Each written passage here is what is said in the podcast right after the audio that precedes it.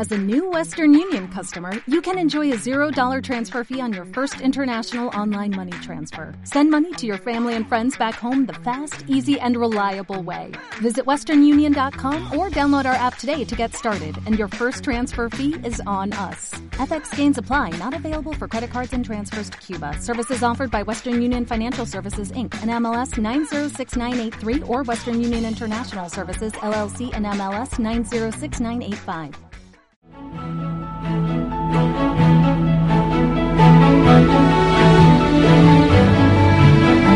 Cada día empleamos el dinero para comprar todo lo que necesitamos para vivir. Trabajamos normalmente a cambio de una remuneración económica y nos relacionamos con el dinero queramos o no. Lo trágico es que nunca, repito, nunca nos han enseñado sobre cómo hacerlo de forma inteligente. En el colegio nos obligaron a memorizar unos versos de Góngora, las capitales del sudeste asiático o a traducir la guerra de las Galias. Todos ellos temas apasionantes. Lástima que no me hayan sido de mucha utilidad en mi vida adulta. Hoy en Pensamiento Positivo hablamos sobre cómo manejar inteligentemente algo que empleamos cada día, el dinero. Si es de los que piensa que una casa es una inversión, si es de los que no sabe la diferencia entre un activo y un pasivo, el programa de hoy, créame, le interesa. Si está pasando por problemas económicos, permítame que le sugiramos una cosa. Ningún político o banquero le va a sacar del hoyo. Solo usted tiene la capacidad de hacerlo. Póngase cómodo, quédese con nosotros, le garantizo que va a aprender ideas que pueden cambiar su vida para siempre. Hoy en Pensamiento Positivo hablamos sobre inteligencia financiera, sobre la capacidad de manejarnos mejor con el dinero. Mi nombre es Sergio Fernández y esto, ya lo saben, esto es mucho más que un programa de radio. Esto es una tribu y su nombre es Pensamiento Positivo. Pensamiento Positivo, el programa de ABC. Radio sobre desarrollo personal. Sergio Fernández. ¿Está cansado de tener la sensación de que, no sé, quizá su banco, quizá algún prestamista le está tomando el pelo? ¿Está cansado de que pasen los años y de que su situación económica no mejore? ¿Le gustaría disponer de ideas que tienen el potencial para cambiar su vida económica para siempre? Está en el lugar adecuado, de verdad. Coja papel, coja bolígrafo y dispóngase a aprender. Estamos para ello con varias personas. Estamos con Juan Aro, que es cofundador de la Escuela de Inversión, junto a Vicens Castellano. Juan, muchas gracias por venir hasta aquí. Gracias, Sergio, por invitarme. Muy vale. Oye, ¿qué, qué, por qué somos tan desastres administrando nuestro dinero? Bueno, básicamente porque nadie nos ha enseñado a ello, ¿verdad? Es decir... Eh, tampoco hemos aprendido luego. No, tampoco. Nos hemos dejado llevar por eh, lo que la sociedad nos, nos dicta, la educación, y al final, bueno, pues hay que pagar facturas, hay que pagar a los bancos, hay que pagar hipotecas, hay que pagar la luz, y entramos ahí en ese movimiento absoluto y continuo, y lógicamente algo que debería enseñarse ahí precisamente desde pequeñitos, pues al final nunca terminas de aprender. Es un tema casi tabú el mundo del dinero. Dime una cosa, así a modo de titular, que tú sepas hoy sobre el dinero que no sabías hace 20 años y que te hubiera encantado saber, Juan. Pues sin duda, pues una de las cosas que te van a chocar, Sergio, y es que el dinero no, no solamente hay que guardarlo y gastarlo, sino que hay que moverlo. Eso me hubiera gustado que me lo hubieran enseñado cuando era pequeño. ¿Nos hablas luego sobre esto? Claro que sí. Y estamos también con Juan Marín Pozo, empresario y se hace llamar a sí mismo psicoterapeuta financiero. Yo a veces digo que a mí me gustaría ser biblioterapeuta, me gustaría no tener una consulta y recomendar libros. Tú eres psicoterapeuta financiero. Explícanos, Juan, qué es esto. Además, la contraportada de tu libro promete que te enseñará a hacer que tu dinero trabaje para ti y no para tu banco.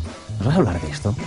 Vamos a hablar de esto. Eh, bueno, primero daros las gracias por, por invitarme. el psicoterapeuta financiero al final eh, yo diría que es la consecuencia lógica de un asesor financiero.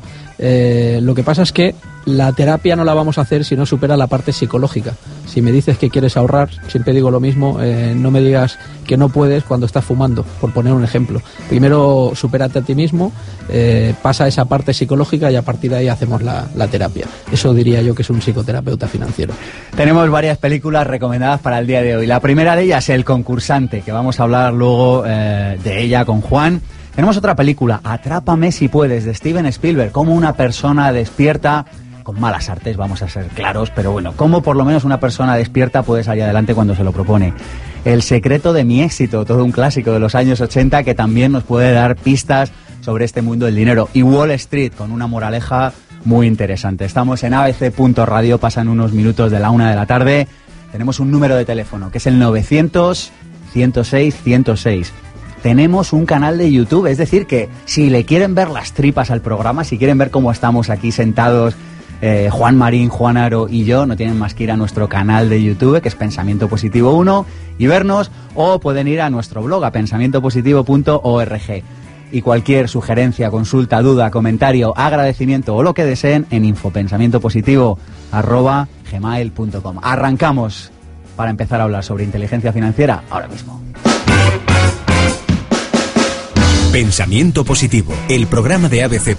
Radio sobre desarrollo personal. Sergio Fernández.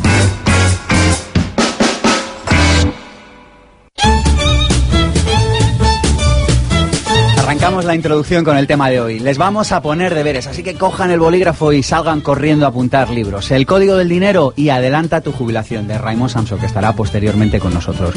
Los secretos de la mente millonaria Piense y hágase rico, todo un clásico de estos temas y yo creo que fue el primero que a muchos nos introdujo en, estas cuestiones. Y también una nuevamente, fíjense, Daniel Pink no habla de dinero, pero habla de cómo adecuar nuestra mente, nuestra perspectiva del mundo, el paradigma que tenemos de contemplar la vida a un mundo cambiante como el que vivimos. Le garantizo que le alucinará. Le propongo, eh, como segunda propuesta del día de hoy, un ejercicio muy sencillo. Fíjese, fíjese qué sencillo. Durante un mes, anote todo lo que gasta y todo lo que ingresa. Solo eso. Lleve una libreta consigo. Que se gasta un euro en pipas, apúntelo. Que le pagan una factura, apúntelo. Simplemente, no le pido nada más. Hoy solo le pido que tome conciencia. Porque este ejercicio, aparentemente inofensivo, le ayudará a tomar conciencia de qué está haciendo con su dinero y cuál es su relación con él. Y por último, Pensar que la solución a sus problemas económicos depende de que mejore la situación del país es un argumento, permítame la licencia, infantil. La única manera de que su economía mejore es que usted mejore, que sea mejor profesional, que aprenda habilidades nuevas, que aprenda a manejarse con el dinero de una forma nueva. Es una irresponsabilidad esperar a que cambien las cosas ahí fuera para esperar a que cambien aquí dentro. Y para todos los que digan, vaya rollo hoy en pensamiento positivo hablando de dinero, que sé que alguno de ustedes lo está pensando, una idea más. El dinero es neutro, no tiene la capacidad de hacer buena o mala a la gente. Es como un SEAT 600 o como una alcachofa.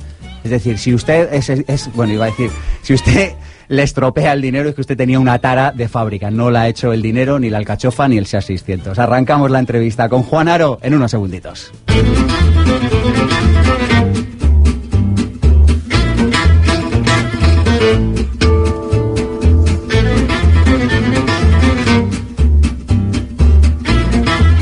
Tenemos a Juan Aro con nosotros, ya nos acompañó en otra ocasión, pero hemos querido conocer un poquito más quién se esconde detrás de este nombre que es Juan Aro. Muchos de ustedes le conocerán por la Escuela de Inversión. ¿Y a quién le hemos pedido que nos haga una biografía con alma? Pues ya lo saben, a Cristina Serrato.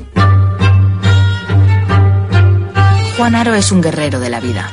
Tras una infancia a caballo, entre hospitales, quirófanos y algún que otro error médico, su afán de superación le hizo poner sus miras en el baloncesto. Jugó en equipos de España o Francia y terminó siendo árbitro y entrenador. Seguro de que el ser humano ha nacido para superarse, para ser generoso con el prójimo y para no dejarse arrastrar por lo que otros quieren, un despido laboral le llevó a poner en marcha su primera empresa. Así, hoy en día desempeña una labor de ensueño en la que ayuda a los demás a dirigir su vida hacia metas más altas. Es formador, inversor y conferenciante. Parisino de cuna, recuerda una infancia de sufrimiento, pero también de mucho amor, de cuidados, de viajes, del regalo que suponía abrir los ojos a un nuevo día y a su abuela Nina, con quien tenía un vínculo muy especial, una mujer que a pesar de su pobreza siempre hacía reír. Enamorado de sus dos hijos, Daniel y Sara, y admirador de su mujer, Belén, de quien aprende cada día, para él la familia es su prioridad y dedica su tiempo libre al cine, la lectura, el spinning y los partidos de baloncesto. Positivo, generoso, en constante búsqueda, su gran pasión es crear y dar cursos. Le gusta la tranquilidad, los parques de París, el aroma a conexión con la naturaleza del césped recién cortado, el sabor del queso, soñar y le emocionan las historias de superación, las anécdotas, las personas que animan a los demás, que entienden que vivimos un suspiro, que hay que disfrutar cada instante y dar amor. Kung Fu, Forrest Gump y el Teniente Colombo son sus ídolos, la moraleja de la cigarra y la hormiga o del patito feo, su leitmotiv, el espíritu emprendedor y altruista de Jerry Maguire, su ejemplo. Million Dollar Baby su película, Take Me On de Aja su canción, sin lugar a dudas se reencarnaría en su perro, Coco, y lanzaría al mar una botella con tres deseos. Más educación financiera en los colegios, que se eliminasen los miedos internos de cada uno y que se pensase más en compartir y menos en competir. Agradecido a la vida porque las dificultades que ha atravesado le han hecho valorar muchas cosas, por la cantidad de gente maravillosa que le rodea, se irá de aquí habiendo aprendido a escuchar y comprender a la otra parte, a no dejarse guiar por las etiquetas que ponemos a todo, admirar cada amanecer y a ser coherente con esa frase que reza, la vida, al final, es lo que tú hagas de ella. Increíble, increíble, Sergio. Perdona que te interrumpa, pero la verdad que impresionante, Cristina. Una preciosidad de voz. Y bueno, pues sí, es, es como pasar un tráiler de, tu, de lo que ha sido tu, tu vida o, o, de lo que está siendo, ¿no? Muchas gracias, un bonito regalo. Gracias, Cristina, gracias, Sergio, gracias a todos vosotros. Es un verdadero placer. Nos encanta regalaros estas biografías con alma. Increíble. Bueno, bueno, vamos a hablar de dinero, pero mucha gente dirá, ¿por qué hablan de dinero? ¿Por qué ya están otra vez con el... Es un tema aburrido, ¿por qué hablan de esto? Eh, tú un... Yo te escuché en una conferencia y tú decías, oye, lo primero que tenemos que hacer es definir qué es ser rico. Y a mí me gustaría que explicaras este concepto, Juan. Bueno, efectivamente, el tema del dinero es algo que, que parece que la misma sociedad no te anima a hablar de ello, ¿no? En las familias, en los hogares. en España, ¿verdad? Sí, sí, sí. Yo creo que más que en un país, más que en España, ¿no? El tema de la educación financiera, el sistema educativo es muy similar en muchos países. Y, y, bueno, el tema del ser rico casi siempre lo asociamos a tener un buen coche, a tener una buena casa, a tener un buen trabajo fijo y a tener una cuenta ban bancaria saneada, ¿no? Pero para mí, y creo que para mucha gente, cuando le sucede, y lo comentaba también con Juan Marín, ¿verdad? Cuando nos suceden situaciones peculiares en la vida, donde la vida te golpea, te das cuenta que aquellas personas que permanecen a tu lado o aquellas situaciones bonitas que te empiezan a pasar, pues no tienen mucho que ver con el dinero. ¿no? Entonces eh, yo hablo de mí, hablo de la gente que conozco y al final el ser, contestando tu pregunta, el ser rico es cuando estás viviendo plenamente tu vida, cuando estás siendo útil a los demás, cuando estás disfrutando con lo que haces, cuando te levantas y no estás deseando que llegue el viernes y sufriendo cuando llega el domingo, ¿no? Eso para mí es eh, ser rico, sobre todo en tiempo, ¿no? Más que en dinero. El dinero va y viene, va y viene y seguirá yendo y viniendo y al final también es una manera de saber qué valor estás dando a la sociedad. Aquella persona que da mucho valor generalmente va asociado con el dinero también, ¿no? ¿Qué significa la palabra inteligencia financiera y por qué habría que saber de inteligencia financiera? ¿Por qué nos conviene saber de esto? ¿Por qué a una señora que nos está escuchando ahora en su casa le interesa aprender de inteligencia financiera? Bueno, pues sobre todo porque la vida es energía, es tiempo, ¿no? Y el tiempo también es dinero. Es decir, eh, uno de los ejercicios que, que aparecen en el libro Controla, Controla tu dinero, por ejemplo, de Castellano, habla precisamente de calcular, uno de los ejercicios que hablamos en la Escuela de Inversiones, de calcular el coste hora tuyo. Es decir, la gente ha hecho ese ejercicio de saber qué, qué cantidad de dinero está ganando a la hora, porque a partir de ahí podrás construir o no. Pero la relación con el dinero va desde que naces hasta que mueres. En la medida que tú tengas opción de hacer cosas, podrás ser más feliz. Por lo tanto, el dinero va siempre contigo y a tu lado. O sea que es importantísimo que esa relación, que esa inteligencia financiera la empieces tú a adquirir. No te la van a enseñar al colegio, la sociedad te va a decir lo que es bueno y lo que es malo. Y como decía Cristina en mi perfil, mis héroes son Forrest Gump, el Teniente Colombo. Explícanos y, esto, que me ha gustado. Y sí, sí, bueno, eh, sobre todo la mentalidad un poco tiene que ver con el título tan fantástico que ahora nos comentará Juan Marín, con la filosofía de ser tonto, ¿no? Es un poco el cuestionar absolutamente todo. Si yo sé que quiero averiguar cosas sobre el dinero, lo que tengo que hacer es preguntar, no asumir lo que me dicen los medios de comunicación, que como vemos están metiendo miedo y más miedo en la gente, y yo creo que con miedo poco puedes hacer. Pues lo mismo, eh, Forrest Gump me encanta, me encanta Kung Fu, me encanta el Teniente Colombo, porque son personas que ni creen, ni tampoco desconfían, simplemente se limitan a escuchar, a preguntar, a preguntar y a observar y a tomar nota de todo ello. Y esa yo creo que es el gran, el gran, una de los grandes valores del ser humano, el ser humilde y a partir de ahí decir, bueno, no me creo nada, y empiezo a investigar. Por eso son mis héroes, porque me encanta esa filosofía de vida.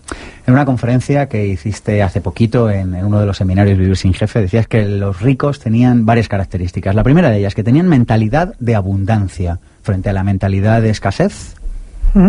Sí, eh, muchas veces cuando nos relacionamos con el dinero lo que nos enseñan nuestros padres y lo que nos enseña la familia y la sociedad es que ahorres, ¿no? que, rápidamente cojas un poquito de dinero, que, que no pongas el aire acondicionado, que no te gastes en ir tres veces al cine.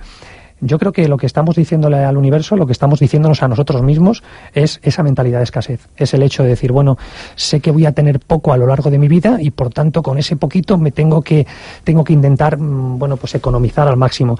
Mentalidad de abundancia es todo lo contrario. Yo creo que una persona que se ha educado en un ambiente donde se, las familias ricas, las familias que tienen negocios, que han montado empresas, que piensan en esos términos, saben que al final esos hábitos les lleva a seguir creando abundancia, incluso en escenarios mm, negativos, ¿no? Entonces, por eso es tan, tan importante, lógicamente, esa, esa mentalidad de abundancia. Otro de los puntos que mencionabas era que no, que no se ponen limitaciones. ¿No ponen límite? En su, ¿No ponen límites en su vida? Explícanos esto. Sí, claro, vivimos hoy en día donde una persona tiene que reinventarse, ¿no? Tiene que hacer cosas que antes no hacía y eso supone que te puedes encontrar de la noche a la mañana teniendo cualquier educación sobre cualquier tema, sabiendo lo que haces, te puedes encontrar que pasas de cero a cien mil. Eh, puedes comprar inmuebles eh, sin dinero, puedes montar un negocio y golpear en el mercado de una manera impresionante, pero siempre nos ponemos en el peor escenario, siempre pensamos que no, que va a ser complicado, que va a ser difícil. Esa es la antítesis de la mentalidad que decía antes, de la mentalidad Forrest Gump, donde se limita a ejecutar y actuar, a preguntarse, a investigar, a que te guste lo que haces. Y de ahí puedes pasar a lo que hemos dicho, a un mundo sin límites. Yo puedo ganar y puedo perder todo y puedo volver a empezar. Y eso es lo bonito del ser humano, que no tienes que ponerte esas limitaciones, a eso me refiero. Hay otro punto que será conflictivo, de antemano lo aviso, no piensan en trabajar para otros. Sí, es conflictivo. Yo respeto, por supuesto, que una persona trabaje para quien quiera si eso es lo que ama, si la profesión. Tristemente, cuando tú preguntas a, tu entorno y hablas con ellos si ellos cambiarían de trabajo por haciendo otra cosa, eh, si tuviesen todas las facturas pagadas durante 10 años, la mayoría te dicen sí, ahora mismo dejaría mi trabajo. ¿Eso qué te está diciendo? Que por un lado se intentan autoengañar diciendo que lo que hacen les gusta, pero por otro lado, si tuviesen todas las facturas pagadas, pues lo que harían es, eh, es dejar de trabajar. Entonces, a eso me refiero, sí. Dices también que piensan en crear activos. Explícanos esta palabra, Juan, activo. Bueno, eh, la sociedad va sobre todo, bueno, lo estamos viendo con los gobiernos hoy en día, ¿verdad? Los gobiernos, ¿cómo tapan los agujeros? Pues eh, creando más pasivos, es decir, creándose muchas más deudas que luego habrá que pagar. ¿Son pasivos una deuda? Sí. ¿Y un eh, activo? Para mí un pasivo es algo que te quita dinero. Por lo tanto, eh, la medida que un gobierno sigue pidiendo más dinero, lo que estás haciendo es hacer el agujero más grande. Entonces, pasivos todo aquello, yo lo llamo cocodrilos. Es decir, un cocodrilo es aquello que te quita dinero, una casa donde estás intentando pagar una hipoteca que llegas asfixiado, que te impide ver a tu hijo, pasear a tu perro o darte un homenaje el que sea, mm, que puede ser una cena, eso es un cocodrilo. No podemos mantener nuestra vida cocodrilos. ¿Qué te enseña la sociedad? A tener cocodrilos, a endeudarte con una hipoteca que casi no puedes pagar y luego que eso se convierte en una bola enorme cuando te despiden, eh, o miles de situaciones. De repente un vicio que tienes que te sigue, hablaba por ejemplo del tabaco, ¿no? De forma bromeando Juan, pues un poco lo mismo. Eso se puede ser un cocodrilo si eso se convierte en algo que te quita mucho dinero y que no puedes permitirte. Y un activo es todo lo contrario, es aquello que te aporta dinero, aquello que te está dando ingresos. Y no hay que conformarse con un único activo, que es tu trabajo. ¿Tu trabajo te está dando dinero? ¿Es un activo? Sí, pero a cambio de que de meterle muchas horas. ¿Se pueden construir más activos sin, sin que tengas que cambiarlos por tiempo? Pues ahí dejo la pregunta. ¿El principal activo son las ideas? Es uno de ellos, es lo que, lo que al final una idea es lo que te lleva a que, a que algo se produzca, una idea, la que sea, ¿no? Hablaba, hablamos antes de la película Jerry Maguire fue una idea de una noche donde una donde como vemos Tom Cruise se pone a escribir. gran película ¿eh? fantástica. Fantástica por eso porque mm, intenta ir contracorriente no intenta decir oye hay que dar más calidad hay que hay que tener más mimo a los clientes y eso le lleva a ir contra la manada y termina encargándoselo. O sea que efectivamente es muy importante eso no una idea.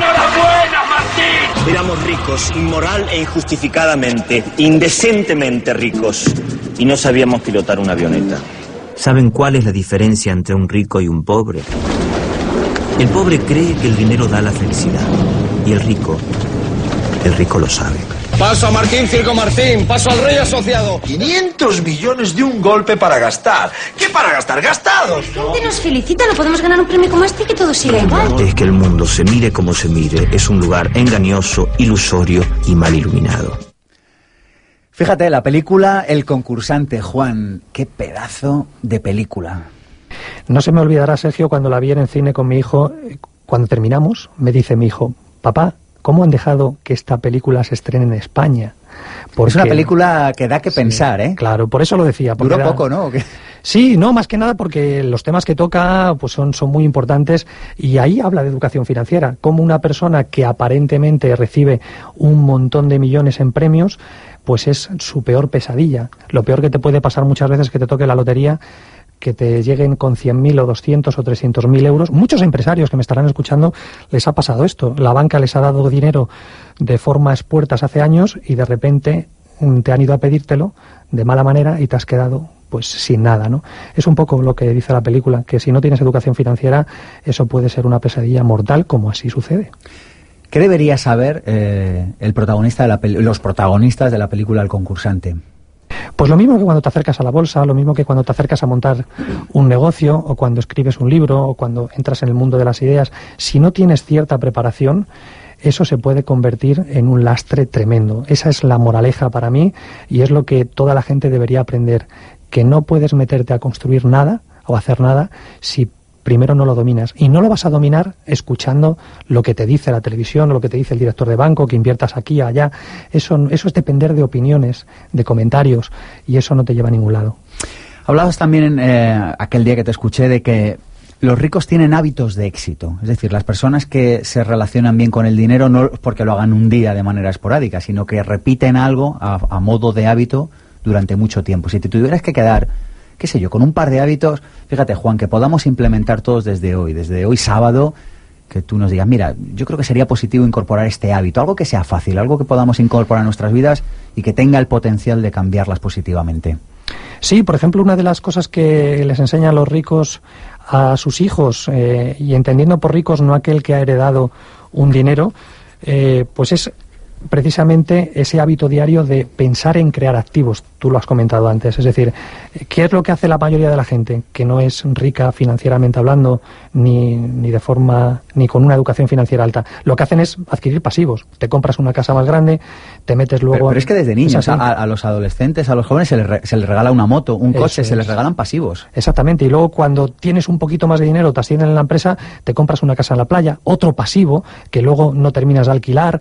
Entonces, ese es el cambio de, paradigma y de mentalidad. Una persona rica es aquella que está pensando en no gastarse ahora el dinero, no en comprarse un deportivo, ya. Eso es lo que te venden las películas de que el rico es malo, pero las, verdaderas, las personas que son ricas de verdad y que tienen esa educación financiera son personas que cuando tienen un duro lo que hacen es reinvertirlo en otro nuevo activo para tener otro huevo que le dé dinero y luego vuelven a crear otro huevo que le sigue dando dinero y al cabo de los tres o cuatro años tienen cuatro, cinco, ocho huevos cuatro, cinco, ocho activos que le están reportando el dinero cada uno. Esa es la mentalidad. Yo creo que en este sentido, Juan, hay que explicar un concepto y es que ser rico no consiste en tener, sino en disfrutar. Es decir, no consiste tanto en tener la casa en la playa como en tener la posibilidad de alquilarla y disfrutarla cuando tú quieres.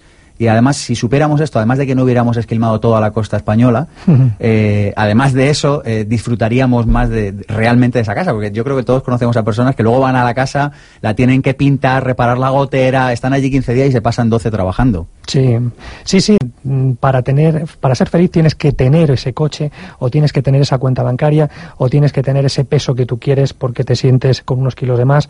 Entonces al final estamos siempre necesitando cosas. Entonces la necesidad por principio es mala. Tú tienes que ir a pedir un crédito a un banco o tienes que ir a relacionarte con el dinero sin pensar en esos términos de necesidad y sobre todo lo que tú decías, aprendiendo a disfrutar de esas situaciones que a veces no son buenas.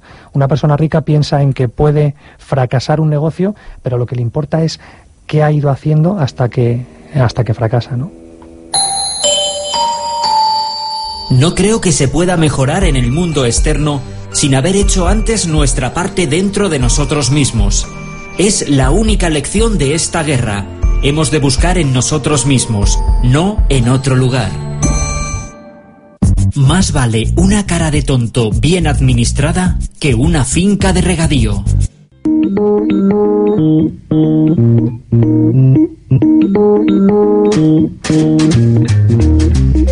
Tenemos un seminario de Vivir sin Jefe listo para ti, esperándote. Lo vamos a hacer a finales de octubre, primeros de noviembre. ¿Qué vas a aprender en este seminario Vivir sin Jefe? Vas a aprender herramientas para llevar tu vida profesional y personal al siguiente nivel. Vas a aprender herramientas de marketing que funcionan, porque las hemos probado nosotros, los que hacemos el seminario.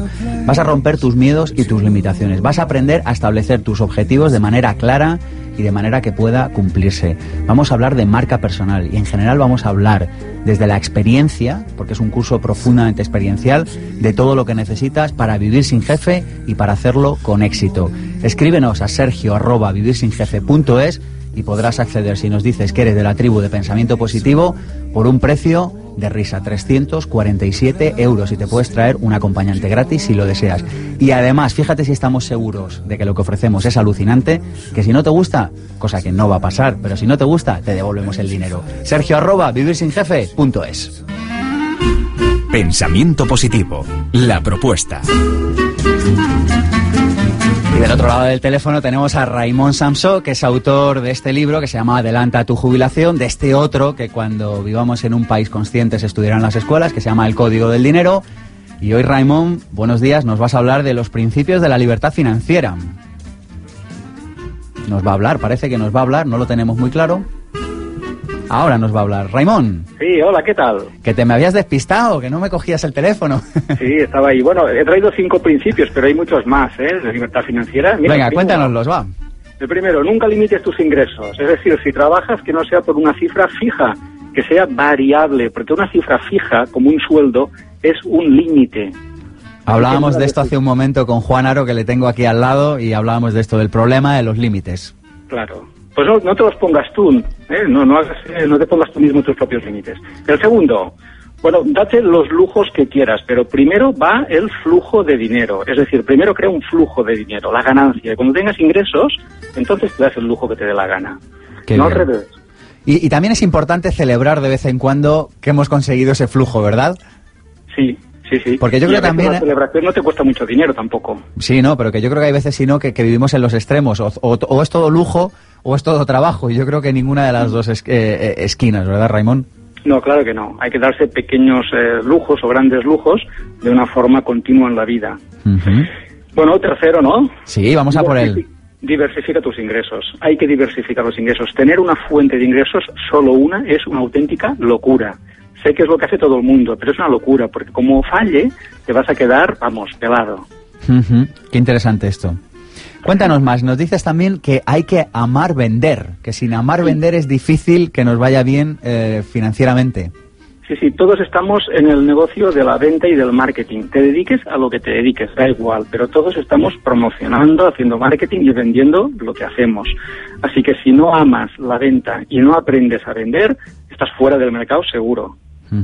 Y hay otro concepto que menciona Raymond, que lo dejas para el final, que es muy bueno. Explícanoslo, por favor. Bueno, el de buscar la libertad, no la seguridad. Es decir, donde está la felicidad y la prosperidad no es en la seguridad, eso lo sé, porque yo lo he vivido. Donde está la felicidad y la prosperidad está en la libertad. Así que no busques ni negocios seguros ni trabajos seguros. La vida no es así. ¿Qué hay que buscar entonces? La libertad. La, y libertad. la pasión. Y esto es lo que nos trae el dinero, además. Sí, el dinero viene después de eso.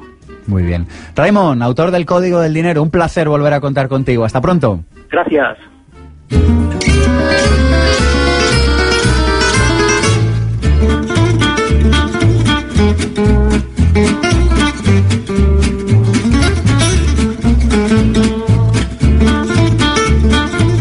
A la tertulia Juan Marín Pozo, autor de Finanzas para un Tonto, publicado en Aguilar. Y bueno, cuéntanos, Juan, ¿cómo es que te dio por publicar este libro? Bueno, esa es la pregunta que siempre me hacen y, la verdad es que no sabes, no sabes responderlo. Eh, de hecho, se explica al principio del libro, eh, a las 4 de la madrugada en el hospital, la noche que nació mi hija, y le dije a mi mujer que iba a escribir un libro. Lógicamente me dijo que estaba loco y cada vez que me dice que estoy loco, pues montamos alguna, ¿no? Eh, dos años más tarde, pues ya estaba el libro publicado y, bueno, y ahora mismo, pues por suerte entre los 100 más vendidos de España, o sea que podemos estar allí or- orgullosos, pero no sé todavía por qué se me ocurrió escribir el libro, la verdad. ¿Cuál, si tuvieras que quedarte con un mensaje clave de tu libro, cuál sería, Juan? que el dinero puede trabajar para ti, que es un concepto que jamás habíamos oído. Eso, eso yo creo que es, la clave al final. Y, de hecho se repite esta frase en, bueno, en, varios lugares, del, en varias páginas del libro. Eh, tiene que trabajar para ti el dinero. O sea, no puede ser que tú trabajes por dinero, no puede ser que ese dinero que tú ganas trabaje para otro. Digo para el banco porque suele ser así, pero al final eh, yo me quedaría con eso. ¿Y en la práctica esto qué significa? Que alguien que tenga, yo que sé, 5.000 o 50.000 eurillos ahorrados, ¿cómo hace que trabajen para él y no para el banco? No, la verdad es que no depende de la cantidad. Eh, lo importante, eh, y en el libro hablo mucho sobre opinión o información, es tener la información y a partir de ahí aplicarla. Entonces, el, el banco al final utiliza unos mecanismos que tú puedes utilizar también, pero los puedes utilizar teniendo 10 euros o teniendo 50.000 euros. Ojalá pudiera tener 50.000 euros, pero si tengo 10, eh, pues puedo empezar a, construir esos activos de los que, de los que hablábamos. ¿no? Al final se trata de eso, es bien sencillo. ¿eh? Oye, una pregunta para los dos, un tema conflictivo en España. ¿Una casa es una inversión? Lo dices tú, lo digo yo. Tú mismo, Juan. Eh, no. Explícanoslo, por favor. Eh, a ver, una, una, inversión en todo caso, sabré si, si, la ha sido buena o mala el día que la, vendan, que la venda, pero mientras no la vendo está claro que no es una inversión. Eh, es un pasivo, precisamente antes eh, Juan Aro lo decía. personas que me dicen mi mejor. Hablamos de la casa en la que duermes. Sí, sí, sí, sí. de hecho, ya es un problema haber, hablar de la casa como una inversión, ¿no? Porque especular con la cama donde duermes creo que nos puede traer problemas y de hecho nos lo está trayendo. Pero sí es verdad que muchas veces te encuentras personas que te dicen mi casa es mi mejor inversión.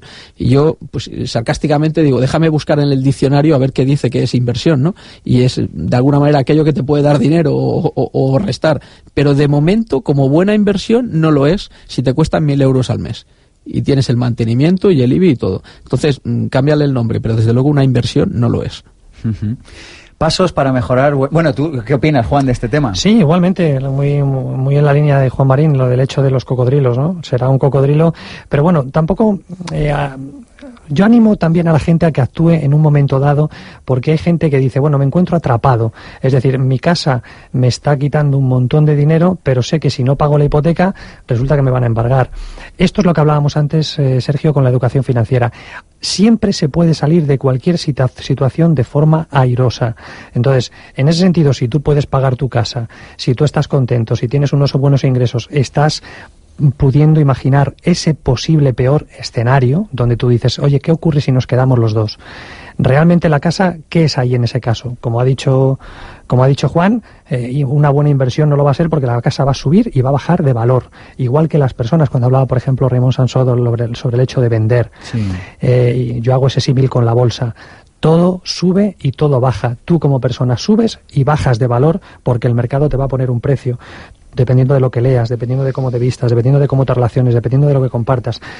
Lo mismo que la casa. La casa va a subir y va a bajar. ¿Es un problema para ti como familia la casa?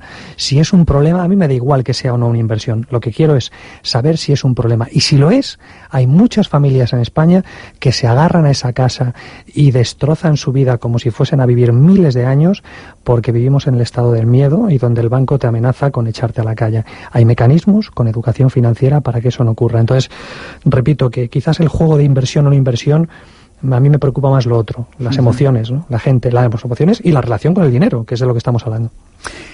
Eh, ¿Estáis de acuerdo en esto que dicen muchas personas? Yo creo que a vosotros os lo he oído alguna vez, de que hay que ahorrar al menos el 10% sí o sí de lo que uno ingrese. Sí, totalmente de acuerdo. Al, final los expertos han recomendado eso durante muchísimo tiempo. No sé si alguien me comentó que salía en la Biblia, no he tenido la suerte de leerla todavía, pero me suena que sí, le llaman el diezmo. Pues eh, al final parece que un sabio escribió eso, vamos a hacerle caso, ¿no? ¿Y qué hacer con ese 10%? Bueno, yo no, no estoy tan de acuerdo de que, de que volvemos a lo mismo, es una antigua creencia el hecho de que, de que te digan que tienes que ahorrar. Yo no digo que haya que gastárselo, pero yo prefiero que tú cojas ese 10% o el 5 o el 15 y lo que hagas es moverlo. Tu objetivo tiene que ser multiplicar, como hablando de la Biblia, como los, los panes, como hizo Jesucristo, pues lo mismo, ¿no? Es decir, lo que tienes que hacer es multiplicar ese dinero, ese es el juego. Y en la medida que tú multipliques ese dinero y seas capaz de multiplicar 10 10 euros, eh, como decía antes Juan, en 100, en 500 y en 800, pues tendrás a dos jugadores. Uno que está ahorrando el 10% y que va subiendo escalón a escalón de forma como si subes una escalera y tendrás a otro que lo que está haciendo es aprender cómo multiplicar eso por 50. Y esa persona llegará mucho más lejos porque subirá en ascensor. En eso sí creo. Hay cuatro roles, eh, los mencionas tú, Juan, en, tu libro. Em, bueno, desde, el punto de vista del dinero, el de empleado, el de autoempleado, propietario o inversor, eh, empresario o inversor. ¿Alguna idea para cada uno de estos? Por ejemplo, para un empleado, ¿cómo se puede relacionar mejor con su dinero? De momento, como decíamos, es que hemos hecho así un 50-50 entre Juan y yo. Eh, de momento es, por lo menos, ahorrar, ahorrar el dinero. Eh, no mentirte, no, que no se mienta él mismo y a partir de ahí, cuando haya decidido guardarse ese 10%, miramos de convertirlo en un activo, o sea, de que realmente se multiplique, pero de momento, si no empieza por querer ahorrar ese dinero, pues va a seguir siempre de empleado, jamás va, va a saltar de nivel, por decir algo. ¿eh? Ese cuarto nivel que es el inversor, desde luego no va a llegar nunca, eh, solo ahorrando, pero como digo, debería empezar por lo menos por eso. Cuando se convenza y se haya acostumbrado a guardar, vamos a hablar de la parte práctica y vamos a mirar de multiplicar eso, ¿no? Sí, todo eso es, como decías tú antes, Juan, todo pura psicología. Si hablas con un director de banco o miras a tu alrededor a partir del día 20 o 22 de cada mes, te das cuenta que hay menos coches en las gasolineras, los restaurantes están más vacíos. ¿Y eso qué quiere decir? Que vivimos en una zona roja permanente. Es decir, eh, ¿cuánta gente ahorra en este país? ¿O cuánta gente se plantea pensar en multiplicar el dinero o ni siquiera ahorrar eso, ese 10%? Prácticamente muy poquita, un, un 0, no sé qué. ¿Por qué? Porque vivimos muy al día y prueba de ello es lo que digo, las tarjetas empiezan a echar humo y la gente se contiene por ese motivo, porque vivimos exclusivamente al día y eso es un gran problema, muy, muy, muy grave. Alguien dijo alguna vez que, se puede cifrar tu libertad en aquellos meses a los que te encuentras de la bancarrota. Es decir, la cantidad de dinero que te permite seguir llevando tu nivel de vida actual, eh, porque lo tengas ahorrado, porque tengas flujos de dinero, no sé qué opináis de esto. Eh, ¿Cuál, es la cantidad recomendada? ¿Qué, qué, opináis? ¿Cuántos meses hay que tener ahorrados o cuántos meses hay que tener previstos? A ver, eh, precisamente este comentario se lo oí decir a Vicente Castellano, el experto de los expertos, lo, tengo yo en, un vídeo, recuerdo. Eh, no sé, a mí, a mí me parece de cajón hacer eso. A partir de ahí, la, cantidad. Mm, yo en mi libro explico que el Banco de España eh, propone entre tres y seis veces los gastos mensuales, dependiendo de las responsabilidades que tengas deberíamos, o sea, deberíamos ser nosotros mismos los que supiéramos cuál es la cantidad real, pero debería estar más cerca de los seis que de los tres realmente, porque tal como, como está hoy, no voy a decir el mercado, sino cómo está la mentalidad de las personas, no me imagino que alguien eh, pierda el trabajo y en tres meses lo encuentre. Y, seguro que lo puede encontrar, pero como digo, con esta mentalidad que tenemos en este país, quizás le interesa tener un fondo de emergencia un poquito más, más elevado, ¿no? Oye, hemos hablado de los empleados, de los autoempleados, de los freelance, de los eh, autónomos. ¿Qué, ¿Qué, idea les regaláis para que se manejen mejor desde el punto de vista económico? Seguimos igual, hablando de, esa. No solamente hay que ahorrar, no solamente hay que pensar en crear un negocio, en ofrecer eh, el autónomo un servicio lo más barato posible, sino que tiene que estar constantemente aprendiendo, innovando. Tiene que estar pensando en crear lo que he dicho antes. Generalmente eh, se parece mucho un empleado a un autónomo porque estás eh, poniendo todo tu talento, todo tu esfuerzo en una misma actividad. Y el juego lo gana, como estabais hablando hace un momentito, aquel que puede salirse de la ecuación. Es decir, cuando tú eres capaz de vivir X meses o X años porque tienes a un familiar que se ha puesto enfermo y decides libremente acompañarle en sus últimos años, eh, meses de vida, eso significa que tienes riqueza, que eres libre, lo que decía Raymond Sansó del el último punto de la libertad. Pues esto es un poco lo mismo, es decir, ¿el autónomo realmente es libre o es esclavo de su trabajo? Hay formas, eh, volvemos a la mentalidad, de hacer preguntas y preguntas poderosas. Hay formas para que un autónomo pueda crear tres, cuatro, cinco activos que pueda libremente elegir eh, el crear otro activo más. Bueno, pues todo eso mm, conlleva psicología, conlleva plantearte y dudar absolutamente de todo. ¿Y para los empresarios e inversores alguna idea, Juan? Es que al final yo creo que es, exactamente, exactamente lo, mismo, Es que no se puede añadir nada más. Eh, debemos estar en constante aprendizaje. Vamos a aprender un poquito más. Marc Albion, en su libro Vivir y ganarse la vida, cita una investigación en la que realizó un seguimiento de 1.500 carreras profesionales entre 1960 y 1980. Para ello, separaron a las personas que participaron en dos grupos. La categoría A incluía a aquellos que afirmaban que debían ganar dinero en primer lugar, para poder dedicarse a lo que realmente deseaban una vez solucionados sus problemas económicos. La categoría B agrupaba a aquellos que buscaban en primer lugar conseguir sus propios intereses, confiando en que el dinero acabaría por llegar finalmente. El 83% de estos profesionales pertenecía al grupo A, el 17% restante al grupo B, el grupo de los arriesgados. Transcurridos 20 años, había un total de 101 millonarios. 100 estaban en la categoría B. Tan solo uno de ellos estaba en la categoría A.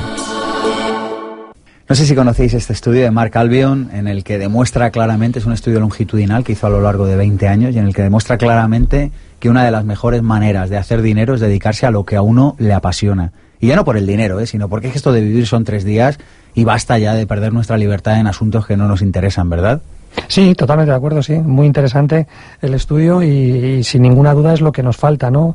Eh, hablábamos fuera de antena que el tema de la educación muchas veces nos incita a pensar no en nosotros mismos, sino pensar en terceras personas y en dedicarnos a cosas que no nos llenan. Pero para triunfar, al final, cuando encuentras tu verdadera vocación, es lo que te hace dedicarle miles y miles de horas, ser un maestro en ello y a partir de ahí todo lo demás llega, ¿no? Claro que sí. Sí, realmente es que si no trabajas en lo que en lo que te gusta, eh, estás perdido. Eh, tienes que buscar, seguro que eres bueno en algo, estoy seguro, y a partir de ahí el dinero va a llegar solo. De hecho, el dinero no puede ser un fin. Eh, si tuviéramos que mirar el ratio por hora que decíamos antes, va a haber una temporada en la que desde el momento que tú encuentras lo que realmente te gusta, si hicieras el ratio por hora dirías, ostras, me sale muy barata la hora, ¿no? Estoy dedicando muchas horas a esto. Pues sencillamente el, llegar a ese momento de encontrar la pasión, eh, tú sabes mucho de eso, y a partir de ahí, pues bueno, los resultados, si es dinero lo que buscas, va a llegar, pero si son otros resultados los que buscan, los que buscas van a, van a llegar, pero primero es eso, eh, buscar en lo que tú eres bueno, que estoy seguro de que eres bueno en algo. Yo creo que es más fácil comprar eh, dinero con felicidad que felicidad con dinero. ¿Verdad? Sí, sí, sí. Sí, además es, una forma de energía, ¿no? El dinero en el fondo. Y además vives, Sergio. Además te permites el lujo de decir, bueno, me lo estoy pasando bien, estoy disfrutando, soy feliz con lo que hago. Figúrate que repasaba repasaba mentalmente eh, lo que decía Cristina eh, sobre mi vida y, realmente cuando yo he ganado más dinero es cuando me lo he pasado mejor y cuando he tenido más tiempo para reflexionar. ¿no? Cuando voy a hacer spinning eh, se me ocurren ideas que si estoy trabajando y haciendo otras cosas nunca se me hubiesen ocurrido, con lo cual al final todo está ahí en, ser feliz para que luego llegue el dinero. Oye, ¿hay un vocabulario diferente que utilizan las personas en función de cómo se relacionen con su vida económica? ¿no? Eh, hay, hay un vocabulario que es este de no me interesa el dinero, quiero un empleo estable, no me gusta arriesgar, no soy muy bueno en lo que hago. Este, este es un empleo que genera diferentes resultados a otro lenguaje, ¿verdad? Sí, yo lo que más gracia me hace es que esta, esta frase típica del dinero no, da la felicidad, pues eh, la dice el señor que está trabajando, bueno, por, pues por poco dinero y, parece que no tenga más aspiraciones. Entonces yo siempre digo que ya he probado a ser pobre, ahora vamos a probar a ser rico y después decido, ¿no? Eh, siempre digo que el, señor que dice yo no me compraré un Ferrari, yo no me compraría un Ferrari, eh, bueno, si es que no tienes más opciones, pues quizás, pero el señor que tiene un Ferrari dirá yo no me no, me compraré un Twingo, pongo por ejemplo, perdona la Renault, eh, pero es que ese sí que tiene las opciones. Entonces, ¿a qué puedes aspirar? A tener la opción, en todo caso, de comprarte un Ferrari, ¿no? De hecho, cuando hablamos de la jubilación, yo a la gente siempre le digo, el, dinero sencillamente te va a dar opciones eh, que no tengas solo una, que sea coger el autobús del inserso, ¿no? Que tengas más, que esa sea una de ellas, por ejemplo. Bueno, os voy a comentar una serie de libros y lo que quiero es que me deis un comentario rápido eh, sobre qué opináis de ellos.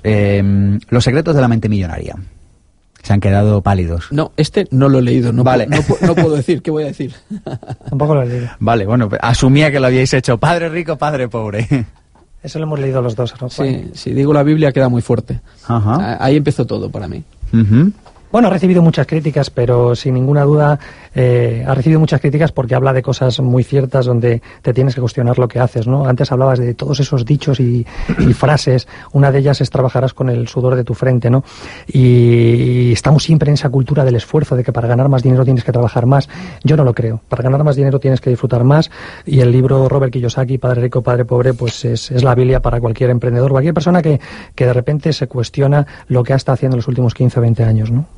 El código del dinero. Es bajar a tierra todos esos conceptos. Sí. Yo diría eso. Te enseña de forma muy sencillita cómo funciona el mundo del dinero, sin ninguna duda. Te da claves, te da pautas. Una maravilla del libro de Raymond Senso. Y un clásico, piense y hágase rico. Yo lo leí en el año 91 y pensé que solo iba a hablar de dinero y me encantó. Sí, lo mismo, un clásico, ¿no? Napoleon Hill, la verdad que un, un crack, eh, y bueno, ha sido la, la Biblia de, de, de, todos los libros de autoayuda, de los más vendidos, y sobre todo porque este hombre se dedicó a entrevistar a gente que había tenido éxito. Volvemos a lo mismo, el poder de las preguntas, ¿no? El libro está basado en la cantidad de gente que entrevistó y los parámetros que vio que eran muy similares entre unos y otros. Es lo que hablábamos antes de la forma de pensar, es totalmente radical a como piensa la mayoría. Una persona que es rica, y vuelvo a lo mismo, rico no es el que tiene una cuenta bancaria enorme, es aquella persona que vive y disfruta de la vida. La riqueza consiste mucho más en el disfrute que en la posesión. O sea, que es mucho más el disfrute que la posesión, que lo hablábamos hace un momento. Sí, la sociedad. O sea, es, claro. es, que me gustaría insistir en este concepto, porque es yo creo que, que a veces relacionamos mucho el tema del dinero con el tener. Claro. Es lo del tema de la montaña, ¿verdad? ¿Cuánto tardas en subir una montaña? Pues muchos días, a veces meses. ¿Y cuánto tiempo estás en la cima? ¿Cuánto, está, ¿Cuánto tiempo estás en la cima? Muy poquito, unos días, una hora, tres horas. Y al final nos preocupamos más en intentar disfrutar de llegar a la cima, de cuando estemos arriba y no durante el camino. Entonces es una, es una carrera de locos, tú lo has dicho. Es decir, estamos siempre detrás de la zanahoria, de buscar aquello, de poseer y al final te das cuenta que eso no, no te hace feliz. Te hace feliz cuando das valor, cuando eres generoso, cuando te sientes útil a la sociedad, cuando realmente ves que es bueno compartir y cuando estás constantemente ayudando a mejorar la sociedad y a partir de ahí se produce todo lo demás. Mientras tanto, te conviertes en un robot y en alguien que parece que le dan mmm, vitaminas de, felicidad por la cantidad de cosas que tiene. Sí, mira, hay un concepto, la independencia financiera, que, que sale en todos estos, estos libros, eh, que habla del equilibrio entre tiempo y dinero, y parece que las personas son más felices cuando tienen tiempo. Yo siempre pongo un ejemplo, en, eh, yo recuerdo una buena época mía en la que decía que era rico, y era porque me iba a esquiar los martes. Los martes hay nieve, no hay colas. Eh, si hablamos de dinero, resulta que el forfait es más barato. Eh, a partir de ahí tienes, tienes ventajas. El poder irte a la playa un miércoles y no bañarte, porque tienes la opción, vuelvo a las opciones, de volver el jueves, eso es ser rico. Y eso lo daba el tiempo, no el dinero, ¿no? En este caso. La mejor manera de ganar dinero es ayudando a los demás a que ganen dinero. Richard Branson. O sea que volvemos a lo mismo, a generar valores. Yo creo que esta es otra de las ideas que hay que dar. Oye, que no va de tu ombligo, que es que va de ayudar a los demás. Claro, claro que sí. Eh, cuando te quieren vender algo, no están pensando en ti, están pensando en hacer dinero y en enriquecerse y no estudian tus necesidades. Pues es lo mismo. Ahora estamos viendo una etapa eh, de, histórica impresionante donde va a haber multitud de cambios, como estamos viendo, y donde vas a tener que dar valor sí o sí, porque si no, lógicamente la sociedad tira marcando un. Sacando de la ecuación, sin ninguna duda. Entonces, por supuesto que sí, que la gente que piense así, eh, tienes que hacer, sobre todo, lograr desequilibrios desequilibrios, dar más y a partir de ahí recibirás. Si estás pensando que yo voy a dar cuando a mí los demás me den, estás muy equivocado, por ahí no va, no va el mundo. Es que de hecho la naturaleza no funciona así. Tú para que una planta te dé fruto, lo primero que tienes que hacer es cultivarla, regarla, mimarla, y luego da el fruto, no es al revés. No sé qué opinas de este corte, Juan, de Richard Branson. Bueno, pongo ahí en un compromiso a Juan. Antes le he dicho que tenía que escribir un libro. el contenido ya, ya lo tiene, ¿no? Sí. Eh, pero bueno, yo que por suerte ya lo, ya lo tengo, pues lo hice con toda la idea de ayudar a las personas. Al final, lo que no puedes es quedarte con el conocimiento, ¿no? Y eso es, es, es la base. De hecho, es más fácil eh, pues conseguir los objetivos ayudando a otros a conseguirlos, ¿eh? O sea que... ¿Piensas hacer un curso de PNL este verano? En la escuela Increchendo, durante el mes de agosto te proponemos dos cursos intensivos no residenciales en nuestro centro de formación del Plantío, uno de formación Practitioner de PNL y otro de hipnosis ericksoniana, con Alan Santos, el maestro de maestros de España. Infórmate en www.escuelaincrechendo.es. Si te apuntas antes del 30 de junio y vienes de parte de Pensamiento Positivo, te ofrecemos un 5% de descuento adicional. Escuela Increchendo. Atrévete y cambia.